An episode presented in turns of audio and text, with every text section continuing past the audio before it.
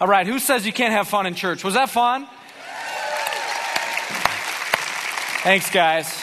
And did you know Chris could hit high notes like that or what? Uh, that was so much fun. I think that Pastor Jared, Jared, you want to come up and we'll do an a cappella battle? What do you think? Some people are getting up to leave right now. No, we're not going to do that. We want you to stay. Good morning again, everyone. It is so good to be with you. Uh, my name is Ryan Alexander, and I have the privilege of serving as the lead pastor here at Hosanna. And I'm greeting those of you who are joining us on site and those of you who are joining us online. And I also want to say welcome back from, from Easter. It is the weekend after Easter. You know what they call the weekend after Easter in the traditional church calendar? Any guesses? It's really profound. The weekend after Easter all right, or the second week of Easter, uh, or in some traditions, it's known as Low Sunday. Low Sunday, not because of attendance, right? But because you have this big celebration, this mountaintop experience on Easter, and then the week after maybe isn't quite as much of a high note. But at Hosanna, we know this to be true that Easter's not one day, it is every day that every day, as followers of Jesus Christ, those who believe in the resurrection in Jesus, that we can live in the hope of the resurrection of Jesus Christ every single day. Amen? Amen. So there's hope today, and uh, it is good to be with you. Plus, uh, it's, it's not a low Sunday because we're starting this series called In the Ring. Everyone say, In the Ring in the ring, and that's where I am right now. That's why I'm putting on some boxing gloves. This may surprise you, but I haven't put on boxing gloves too much in my life. Uh, but, but here they are in the ring.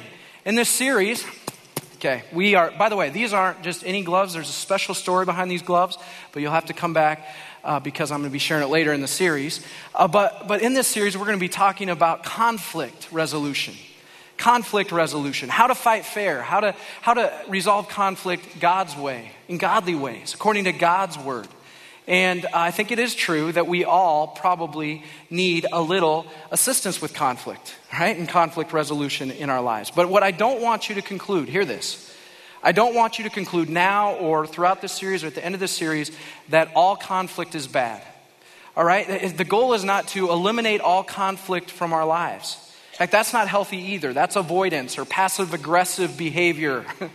right? And that's not what we're aiming for here. There is some conflict that is constructive, that is healthy, that is good, that helps us grow, it helps our relationships grow. In fact, I love this quote from Max Lucado. Some of you have heard of him. He's a Christian author. He says this Conflict is inevitable, but combat is optional.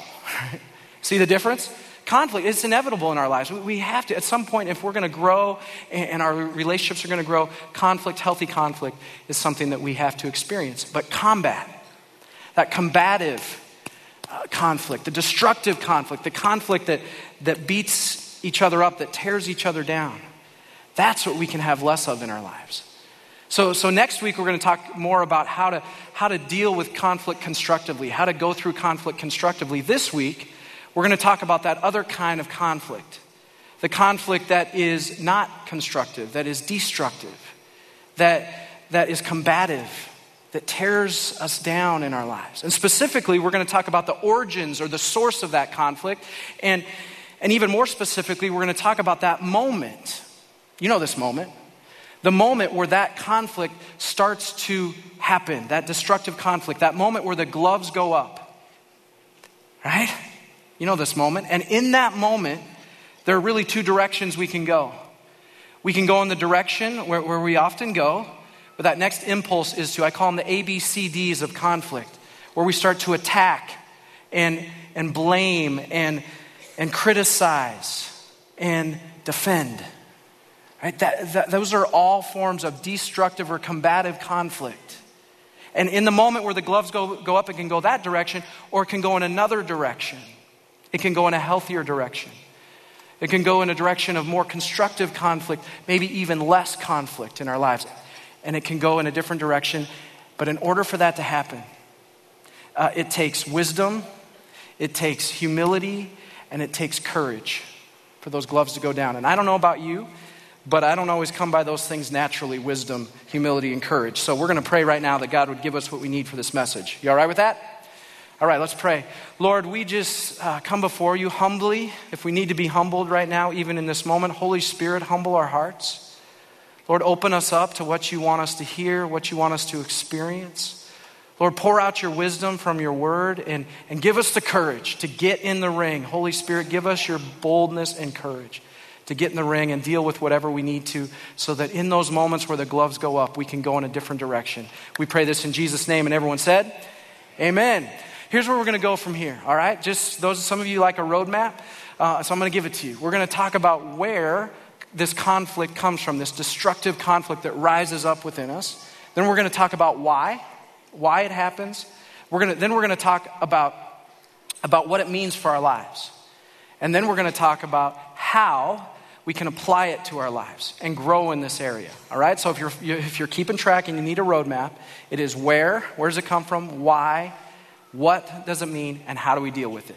And all of this comes from a passage in the book of James. So if you have a Bible, grab one. If you have one on your phones, that's fine too. Although I'm, I'm thinking more and more, it's nice to have that physical Bible in front of you where you can interact with it and underline it. And, and we at Hosanna, we want to be people of the Word. Amen? And so that means we need to get into our Word, we, uh, we, into the Word, we need to live out the Word. And so part of that is just getting the practice, if you're coming to Hosanna on a regular basis, of bringing, bringing your Bibles. Now, if you don't have a Bible, Good news, there is a Bible for you. You can grab one on the way out, one of our worship center Bibles. It's yours to keep. Uh, or if you're not in the practice of bringing your Bible yet, there'll be words on the screen. They're also in your program. We're going to look at two verses. Right? There is so much truth packed into every verse, every word of Scripture, but we're going to look at two verses and, and, and talk about how, how to handle conflict more constructively. And the, the verses come from James chapter 4, verses 1 and 2. And I want to talk just a little bit about James, all right, to get us all on the same page. You know, James was Jesus' brother. You know that? You know that? Uh, James, the apostle, was Jesus' brother. And uh, he was Jesus' brother who came to believe in Jesus as the Son of God. I love this thought. I heard a pastor say it once. First of all, how many of you have a brother? How many of you raise your hand? All right, it's all right. You can claim him. Uh, but this thought, it's this What would it take for you to believe, come to believe that your brother was the Son of God? Just think about that for a minute. What would it take? Now, I have a brother, right? His name is John. He's, he's good looking. He's, he's gifted. It's in the genes. I don't know. He's, uh, he, he's smart. He's, he's a pastor. He, he's, he's a hot shot rising up at a big church in the Twin Cities called Eagle Brook. He's a great guy, but I can tell you he is not the Son of God, all right? Sorry, John, right? Because I know, right? I know the good, the bad, and the ugly. We know this about our brothers. But what would it take for James to come and to believe that Jesus was the Son of God? It would take him actually being the Son of God, right? Don't you think? But it wasn't always this way. In fact, we read in the Gospels that, that at one point, Jesus' brothers were, were saying, Jesus, you're crazy for saying the things that you're saying and doing the things that you're doing. Uh, so if you ever find yourself thinking, is my family the only one that has dysfunction? Did my family put the fun in dysfunction? You're not the only one, all right? Jesus' family had some of that conflict going on. One time, Jesus' disciples come, they say, Hey, Jesus, your, your mother and brothers are outside. And Jesus says, Who are my mother and brothers? Right? Th- those who are around me, those who are believing in, in what I'm saying. So there was some conflict there. But eventually, James comes to believe in Jesus as the Son of God. And not only that, he, he becomes a follower, he becomes a leader in the early church. James is, is uh, a leader of the church in Jerusalem, the Christian church in Jerusalem, which, guess what? After just a few short decades of Jesus dying and being resurrected and ascending to heaven, there's conflict in the church. It's as old as time, it's as old as the church, this conflict. And they're arguing about who's right and who's wrong and who's in and who's out. And actually, in May, we're going to do a series out of the book of Galatians, and we're going to be talking about those very issues who's in, who's out. But there's conflict, and so James is facilitating this conflict, and that's part of why he's writing this book. Okay, that's all background now for these verses that we're looking at. Starting at verse 1. James 4, verse 1 says, What is causing the quarrels and fights among you? Just stop there for a second. I'm just going to warn you, we're going to be stopping periodically because there's so much here. Right? What is causing the, the fights and the quarrels among you? This is, a, this is a great question. This is the right question to be asking about conflict. What is causing? What is the source? In fact, that, that Greek word that's translated what is causing, it means source.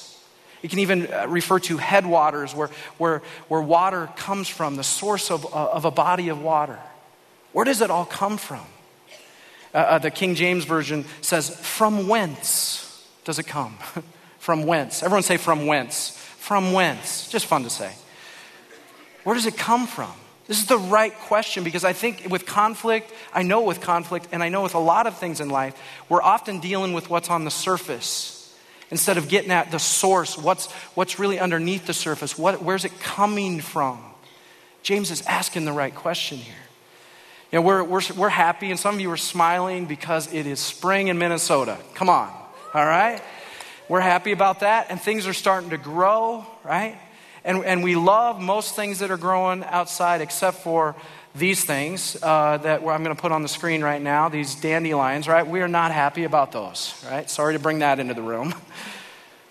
But what happens when you try to get dandelions out of your lawn by just picking the stem or picking the flower? What happens? It comes right back. It comes back the next day, even. So, in order to deal with a dandelion, you've got to go to the root. You've got to go to the source. So we're organizing our, our garage right now, and I found I came across this tool right here. I took a picture of it. You know what that is? That is the tool that will take care of dandelions once and for all, right there, right? Because it gets down into the roots and you tear it out and you get it out. In fact, I was thinking about this way if, if we needed a picture to sum up the, the main point of this message, it'd be that. Because we're going after the core, the root, the source of conflict here. You with me? Okay. So James is asking this question where does it come from? What's the source? Now, no, no. Before I read the next one, just hold on for a second. You, you can just imagine those early Christians going, Yeah, show us the source. Point me to the source. Point to the person out there that's causing all this conflict. Point him to me or her. James does. The rest of verse 1. Don't they come from the evil desires at war within, within you? See him? Right? Show me. And James just goes, I'll show you. It's right here. It's that war that's going on inside you. It's something within you. It's not first and foremost about something that's outside of you, it's about what's inside of you. I told you this would take some humility and courage, didn't I? It will. It's what's going on inside of you. That's where it starts. And, and first and foremost, we have to think about this word sin. You know, we, we know that, that because of the very few first human beings, Adam and Eve, who disobeyed God, who fell, you know, so we have them to thank for this sinful nature that we've inherited. There is something inside of us that, that's, that is like a war waging within us. Know, we don't use the word sin a lot, but we should. We should. But other words to, that we could use that are very similar are words like selfish or self centered or you know, self consumed. Uh, throughout the centuries, theologians had defined sin as being turned in on yourself, to be so consumed with self. Sin also comes in the form of pride or arrogance, right? And I'm, I, have said this before, but I believe it with all my heart. Pride is, is just a cover up for insecurity. The most humble people I know, the, the people I want to be like when I grow up, are the most secure people that I know. they don't have anything to prove. They're not having to puff themselves up or put other, other people down. It's like they're secure. So there's this war being waged within us, each one of us. If you're human, are you human? Most, I think, I'm checking all of you are. Maybe someone's listening from outer space online, maybe. But we're all human, and so we wrestle with this. And it plays out in a specific way that James is going to tell us about here in, ver- in verse 2. He says, You want what you don't have, so you scheme and kill to get it. You are jealous of what others have, but you can't get it, so you fight and wage war to take it away from them.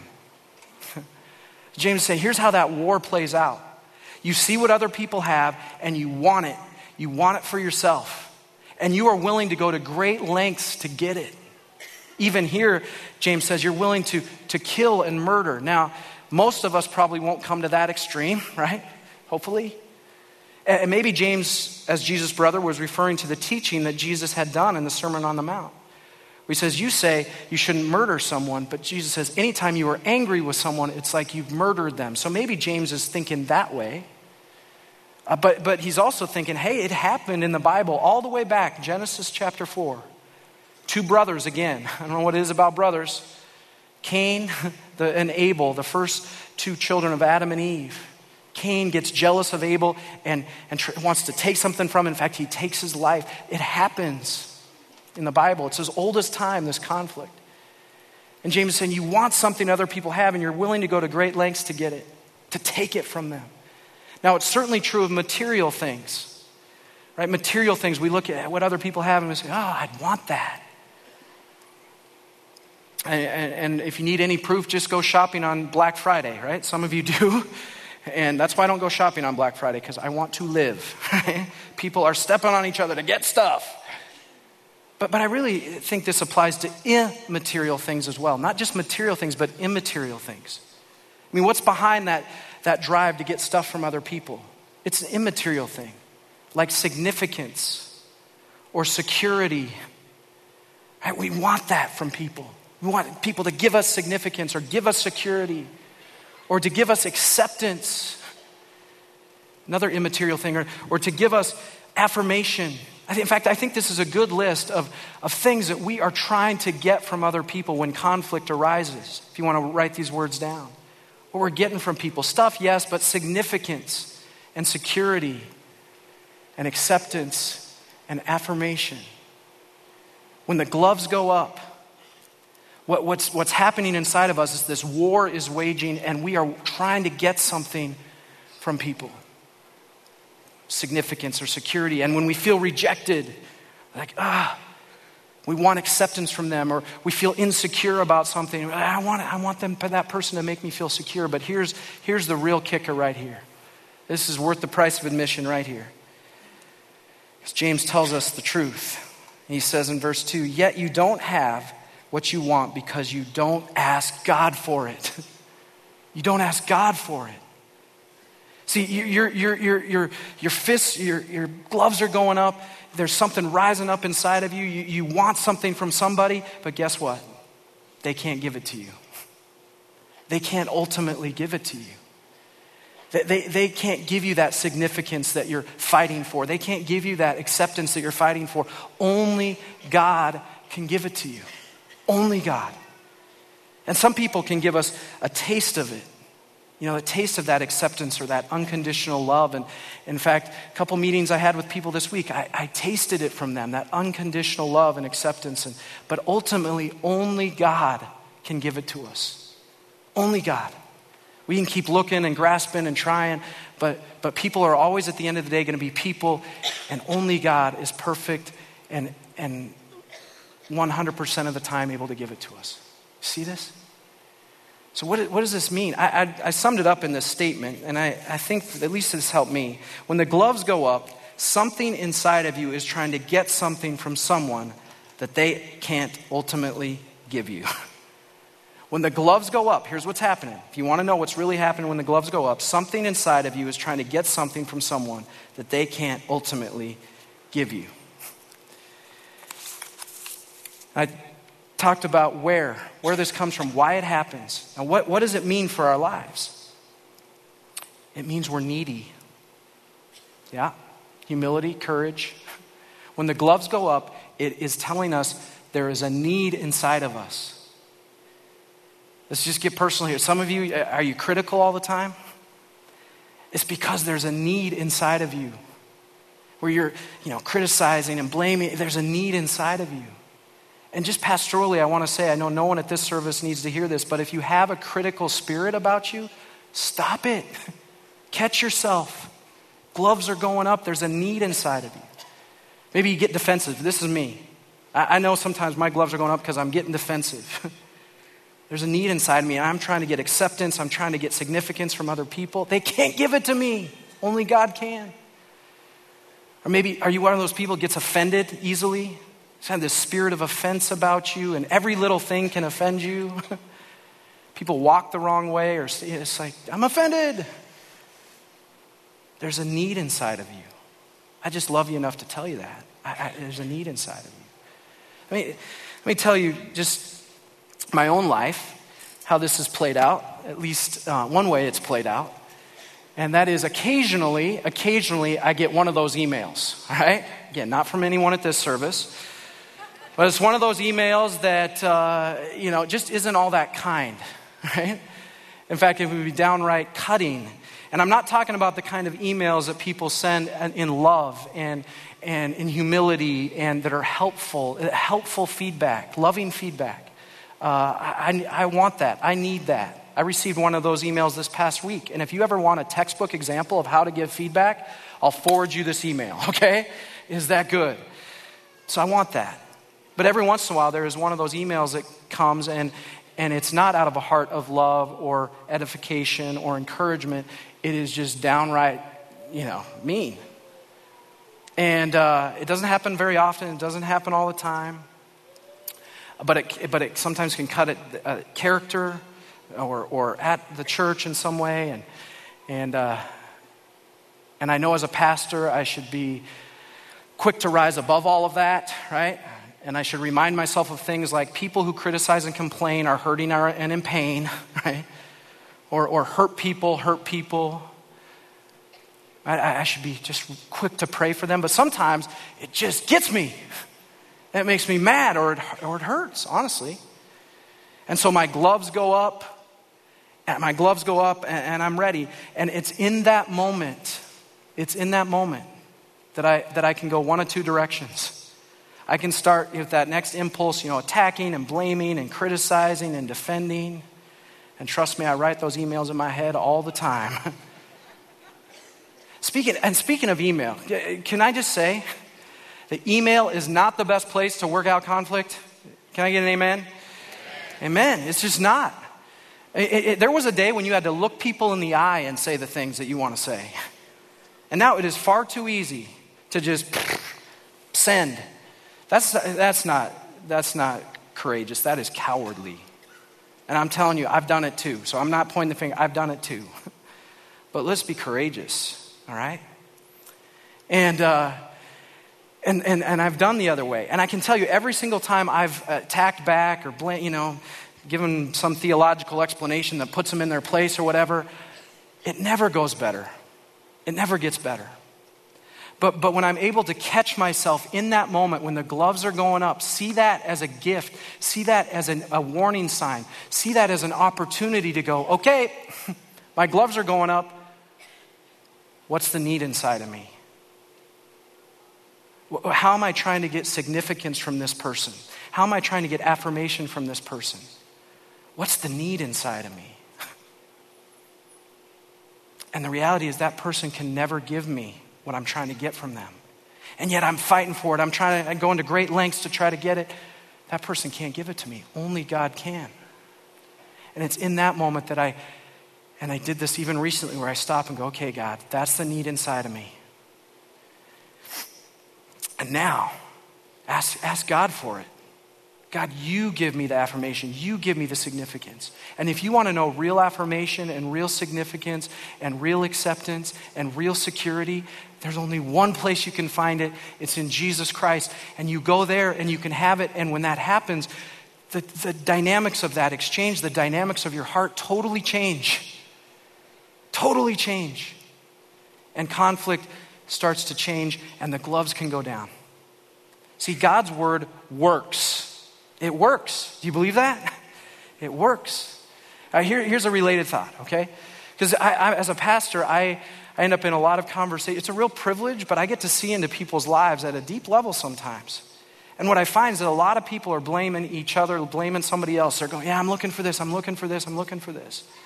And what I find myself saying lovingly after listening for a while is, You know what? If there's a problem, you're probably part of it. You're probably part of it. I mean, the majority of the time, if there's a problem that you're blaming somebody else for, you are part of it. There are exceptions to that. Well, then people want to know well, what percentage?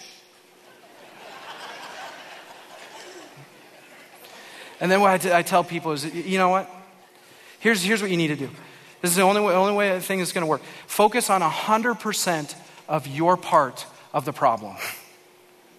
Even if mine's 5%, Yes. In fact, we have a pie graph up here. Okay, this is an example of Jen and I in conflict. She is the gray and I'm the red, usually, in terms of who's responsible. It's actually the opposite. She's here right now and she's smiling, I think, at me. It, it, it doesn't matter. Focus on 100% of your part. Why? Because that Oh, I, wait, I told you that I would, I would uh, there are exceptions. Right? There are exceptions. There are exceptions. When are you not part of the problem? If you have been a victim or you've been abused, like truly. Not that you have a victim mentality and you always think you're the victim, but if you truly have been a victim. The other time it doesn't apply is with Jesus. Think about it. He was, one, he was 0% responsible for the sin in, in your life, but he took 100% responsibility for it. Do you know that? That is the gospel of Jesus Christ. He is 0%,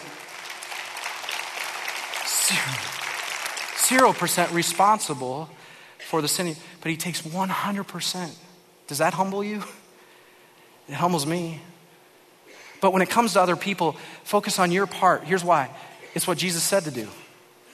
You know this teaching of Jesus? He said, Look at the plank in your own eye before the speck in someone else's eye. Look at the plank in your own eye before the speck. I heard a pastor say once if you were to do that literally, like focus on the plank in your own eye before you looked at the speck in someone else's eye, you would never get to the speck in someone else's eye. Because there's always a plank in your eye. There'd be no time to look at the speck in other people's eyes. The plank. Here's the other reason why you should do it it works. It just works. It's the only way in my life I've, I've figured out a way for it to work in conflict. Because so many people are playing, they're playing the blame game. I'm going to show you my art here. There you go. I'm an artist. So many people are playing the blame game. Blaming each other, blaming each other. You know what that does? It drives people apart and it builds walls and barriers between people. The only way that it can shift is when both people start to own their part. Own their part. Take responsibility for their part. Take responsibility for the war that's, that's rising up in them, the need that they have, the part that they have, whether it's 2% or 92%. And what happens then is that people start coming closer together. And a bridge is built instead of a wall. How's that for a bridge? There you go. People start coming together. And I want to I want to challenge the men for a minute. Why? Because I'm a man, all right? And what I want to say to you, men, is lead the way in this. Lead the way in this. Be the first ones to, to own your part, to, to stop pointing the finger and point the finger back to you and say, yeah, yeah, okay, I need to focus on my stuff. Oh, lead the way. And, and not just in marriages, but in your workplaces. If you are a man of God, someone who's saying, I'm following Jesus Christ, you lead the way with your coworkers or whoever.